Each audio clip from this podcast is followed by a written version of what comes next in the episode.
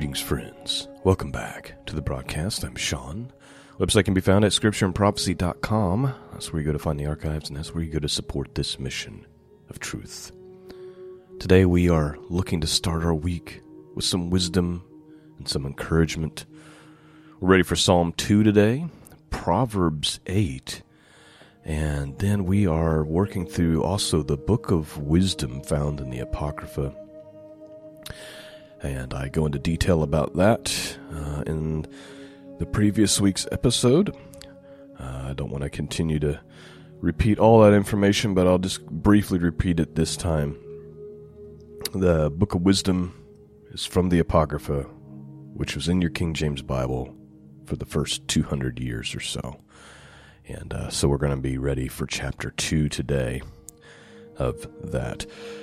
But what I really want to focus on right now is Psalm 2, uh, which is by far one of my favorite Psalms. It's only 12 verses, but it's very encouraging and it just has a mountain of truth in these 12 verses.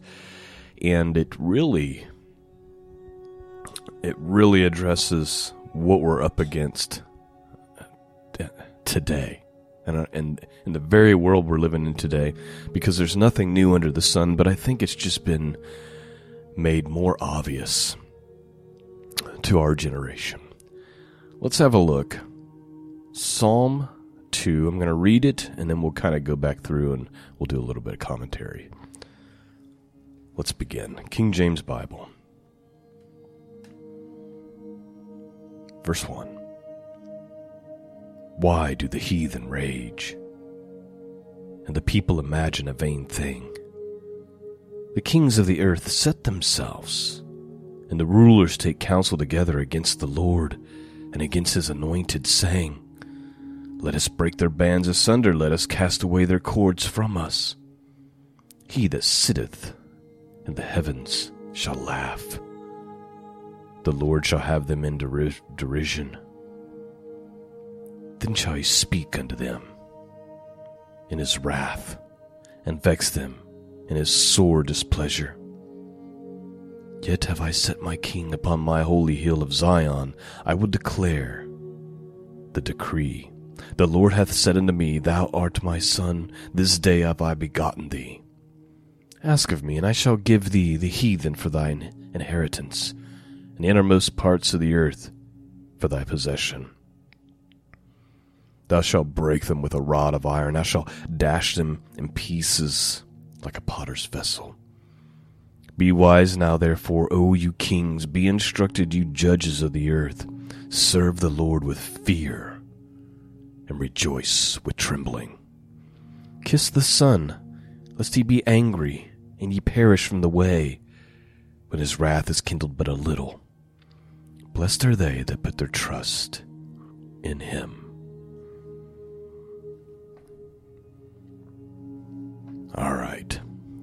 Let's have a look. We have a we have we have so much truth in here uh, that just truth that goes back long, long before Messiah came to earth as a as a man. And yet the scriptures declare it. And yet it still there are those who are blinded and can't see it. Let's start with the most obvious uh, thing that's jumping out these first two verses. Why do the heathen rage and the people imagine a vain thing? The kings of the earth set themselves and the rulers take counsel together against the Lord, against Jehovah and against his anointed. I mean, we see this uh, loud and clear today, don't we? I mean, the governments of the world, right? They constantly conspire to do evil and to do everything that is contrary to God's way, and they're constantly coming together, taking counsel together to see how they can oppress God's people, how they can take counsel they take counsel against Jehovah and his anointed, which I think we could argue is talking about his Messiah, his son, but also his people. Because the people of God are the ones who are constantly in opposition to the sick, evil control that they're trying to push upon the population of the earth. We're the ones who say, that's evil. That's mental illness. Right? That's disgusting. That's filthy. No, we're not going to let you poison us with your sorcery. No, we're not going to let you indoctrinate our children with your nonsense.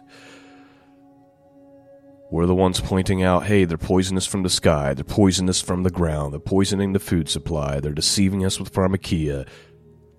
So, we're the thing that keeps them from being able to have what they desire more than anything, which is ultimate control, death, and destruction. And why do they want that? Because their heart is the heart of their master. And who is their master? Let me read this commentary from you from Matthew Henry. He says, We have here a very great struggle about the kingdom of Christ, hell, and heaven contesting it.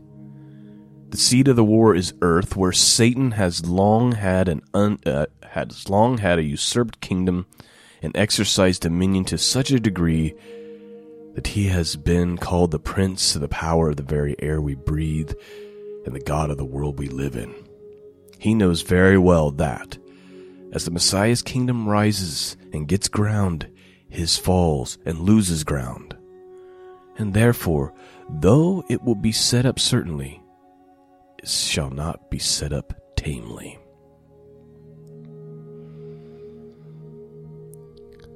Beautiful way to put it. Now, this is the part that I love. So we have that truth. We know what we're up against. But for God, it's nothing. Verse 4 says, He sitteth in the heavens. He that sitteth in the heavens shall laugh. To God, it's a joke. These people who think they're actually in control. He laughs to himself at its, at its ridiculousness. Says, The Lord shall have them in derision.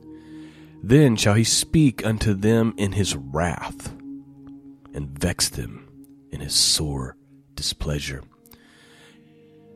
Verse 6 Yet I have set up my king, my holy hill of Zion. I declare the decree. The Lord hath said unto me, Thou art my son, this day have I begotten thee. That should sound like a familiar verse to you. If you remember, when Messiah is being baptized, they hear, they hear a voice from heaven This is my beloved Son, in whom I am well pleased. They also hear it at the Transfiguration.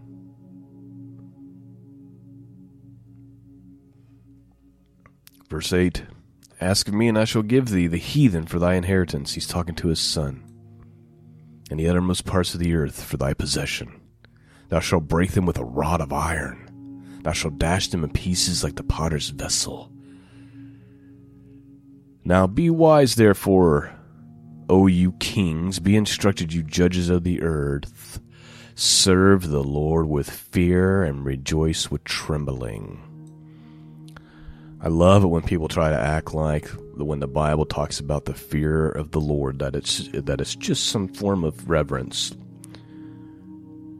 like you would have for your like earthly father. No, I will argue this till the end of the world.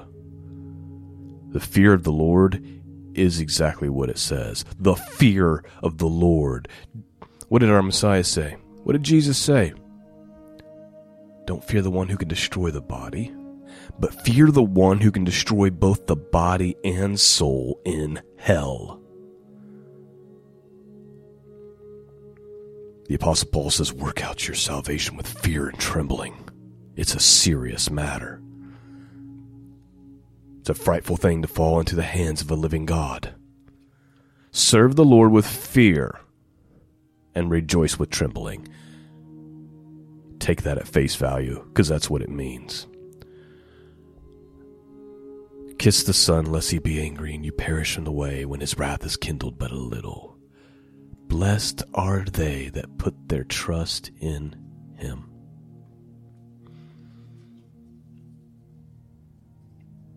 Let's move on. Let's get some wisdom to start our week. Although we just received a mountain full, let's get a little bit more. Proverbs chapter 8. Let's see what it has to say.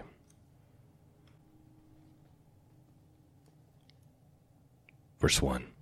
This is part 2 praising wisdom itself.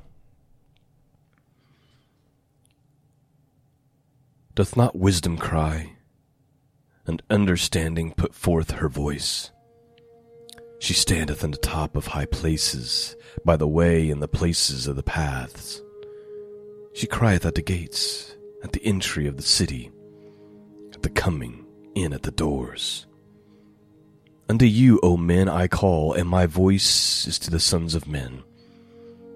O ye simple, understand wisdom, and ye fools, be an understanding heart. Hear, for I will speak of excellent things, and the opening of my lips shall be right things. For my mouth shall speak truth, and wickedness is an abomination to my lips. All the words of my mouth are in righteousness. There is nothing froward or perverse in them.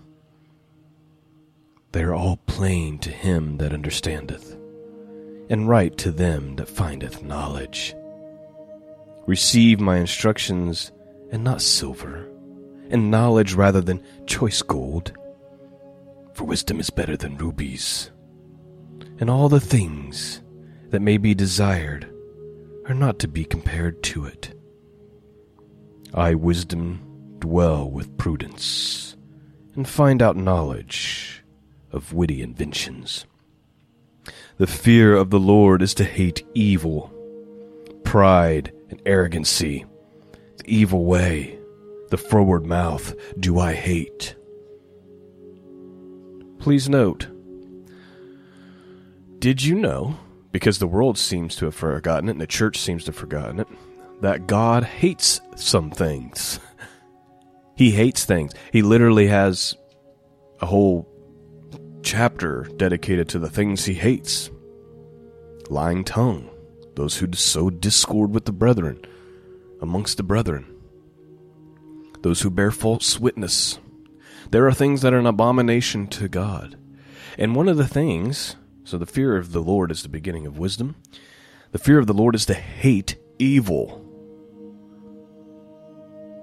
How many Christians, if they're honest, how many of us, if we're honest, if we take a long look in the mirror and we're really, really honest with ourselves, is there evil things that we delight in rather than hate?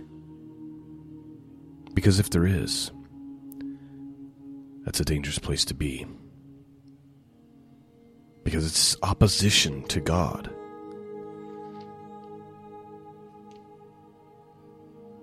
The fear of the Lord is to hate evil. And then he lists some things pride, and arrogancy, and the evil way and the forward mouth, perverse mouth. I do hate. Do I hate, rather. Verse 14 Counsel is mine, and the sound of wisdom. I am understanding. I have strength. By me kings reign, and princes decree justice. By me princes rule, and nobles, and even all the judges of the earth. I love them that love me, and those that seek me early shall find me. Riches and honor are with me, yea, durable riches and righteousness. My fruit is better than gold, yea, than fine gold, and my revenue than choice silver. Please note just one thing I want to say. One thing that I have observed that is a truth that's being spoken here is that my best thinking and the reason why, even though it's super inconvenient and uh, causes me to be sometimes miserable at the end of the day, I always do this work here that we're list that we're listening to right now. Early, first thing in the morning. Right? I get up, it's dark outside, I come into my office. This is how I start the day. Be- because I know that my best mind, not always, but most of the time, works, fires, is best early in the morning. Here, the scripture is saying two things. Number one, it's from the perspective of wisdom. If you seek wisdom early, you'll find it. But it's also speaking about God. Seek God early, and you'll find it. It's important to start your day right, which is why we've done these the wisdom and encouragement for probably almost 10 years. I mean, all the way going all the way back to the beginning. I don't know how many times we've covered these same proverbs and psalms, but it's because we need to start our week the same way we need to start each morning. And that is with the wisdom and truths of God, and that helps prepare you for the day. Because what lies and waits for you this afternoon is temptation and the worldly struggle that we all have to deal with, and the attacks of the enemy.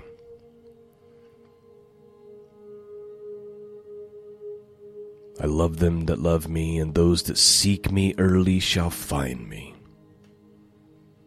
Let's continue on. My fruit is better than gold, yea, than fine gold, and my revenue than choice silver. I lead the way of righteousness, and in the midst of the paths of judgment, that I might cause those that love me to inherit substance, and I will fill their treasures. The Lord possessed me in the beginning of his way, before his works of old. I was set up from everlasting, from the beginning, or ever the earth was.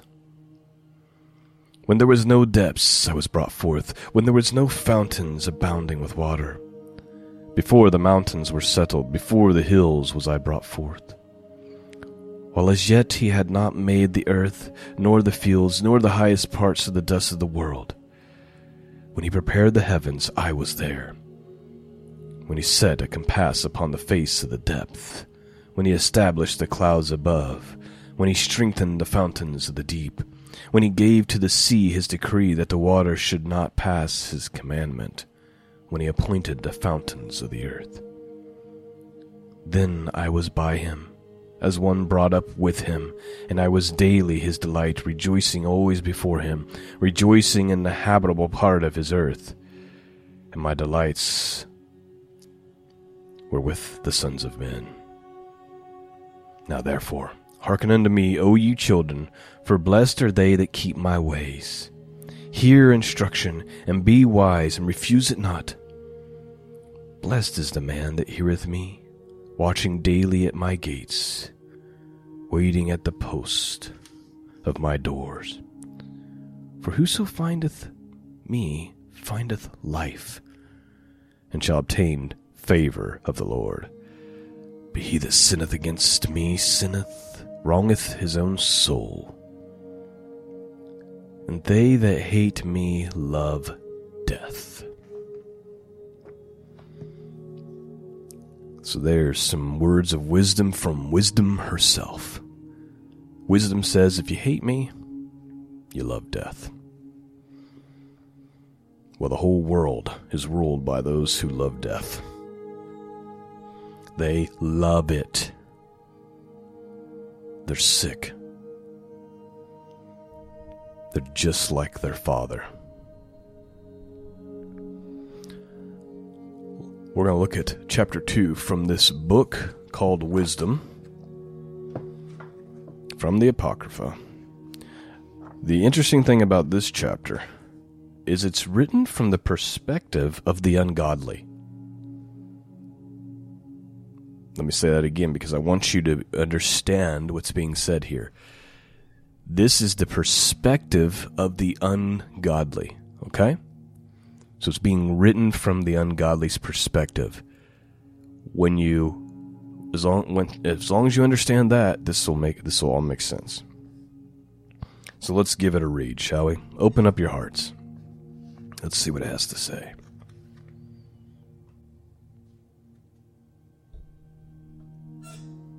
Verse 1.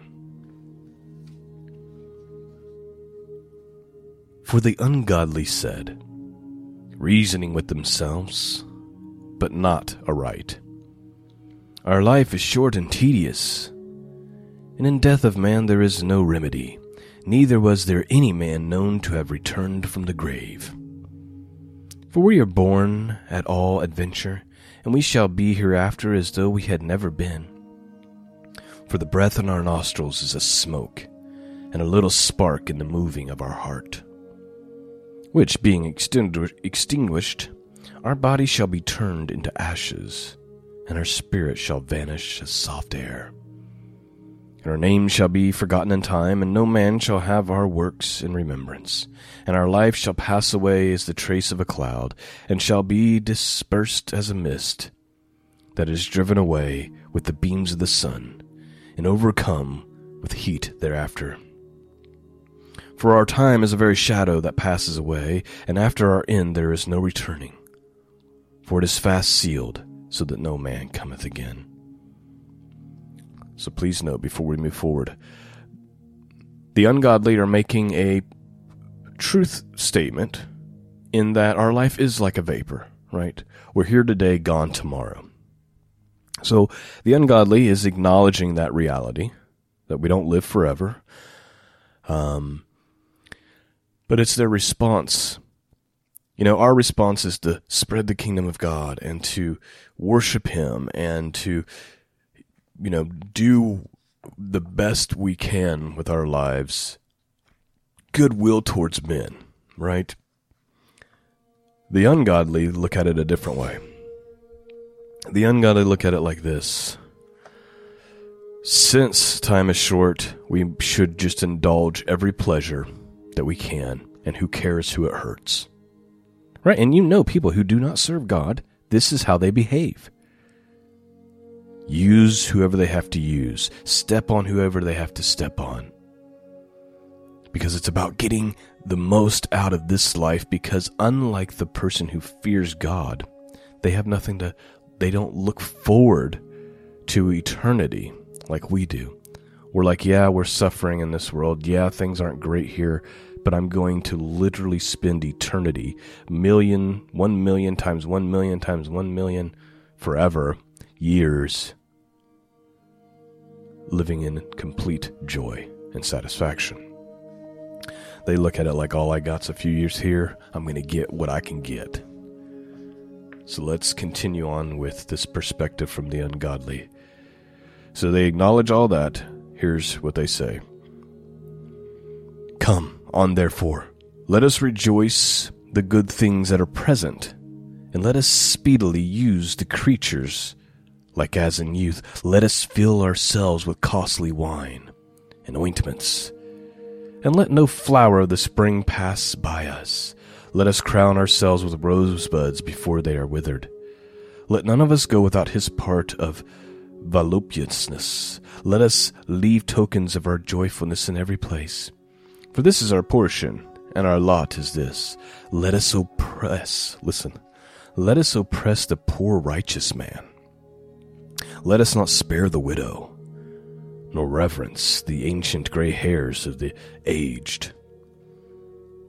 Did you catch that? They're like, we got to do whatever we got to do. We'll oppress the righteous. We, we won't spare the widow. We're not going to show any reverence to the elderly. Verse 11 Let our strength be the law of justice, for that which is feeble is found to be nothing worth. Therefore, let us lie in wait for the righteous because he is not for our turn, and he is clean contrary to our doings. He upbraideth us with our offending the law. He objecteth to our infamy, our infamy, the transgressing of our education. Notice what they're pointing out. We just had this conversation at the beginning of the podcast. They hate the righteous man. Why? Because he's he's contrary to them. He's constantly in in opposition to what they want to accomplish. Verse 13, continuing this conversation about the righteous. He professes to have the knowledge of God, and he calleth himself the child of the Lord. He was made to reprove our thoughts. He is grievous unto us to behold, for his life is not like other men's, his ways are of another fashion. Hmm. Isn't this hitting home? What are the odds that this is what the conversation. What are the odds that this would line up so perfectly with the psalm that we were ready for today? We just talked about this. Verse 16 We are esteemed of him as counterfeits. He abstaineth from our ways as from filthiness. He pronounces the end to the just to be blessed, and maketh his boast that God is his Father. See, they're so upset. Ah, the righteous man, he's in opposition to us. He thinks he's a child of God. He thinks our ways are filthy. Verse 17 Let us see if his words be true, and let us prove what shall happen in the end of him. For if the just man be the Son of God, he will help him and deliver him from the hand of his enemies. Let us examine him with despitefulness and torture, that we may know his meekness and prove his patience. Let us condemn him with a shameful death, for by his own saying he shall be respected. Such things they did imagine, talking about the ungodly, and were deceived, for their own wickedness hath blinded them. As for the mysteries of God, they knew them not, neither hoped they for the wages of righteousness, nor discerned a reward for the blameless souls. For God created man to be immortal, and made him to be an image of his own eternity. Nevertheless, though envy of the devil came death into the world, and they that do hold his side do find it. My friends, I hope your hearts were open this morning because so much wisdom and truth was just poured out upon us like a flood. This that we just read this morning Psalm 2, Proverbs 8, Wisdom 2 fully encapsulates how the world works. You have the righteous and you have the ungodly. You have the righteous bringing forth the kingdom of God. And you have those who serve the dark one, the evil one, the ancient serpent, who are desperate to rid themselves of our annoyance, of our opposition to their evil.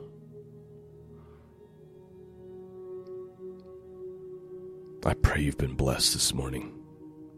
Thank you for praying for me and the podcast. I just ask that you would continue to do so. And those of you who support the podcast, you make it possible. Thank you so much for your generosity and kindness. Peace and grace be with all of you. And until next time, God bless.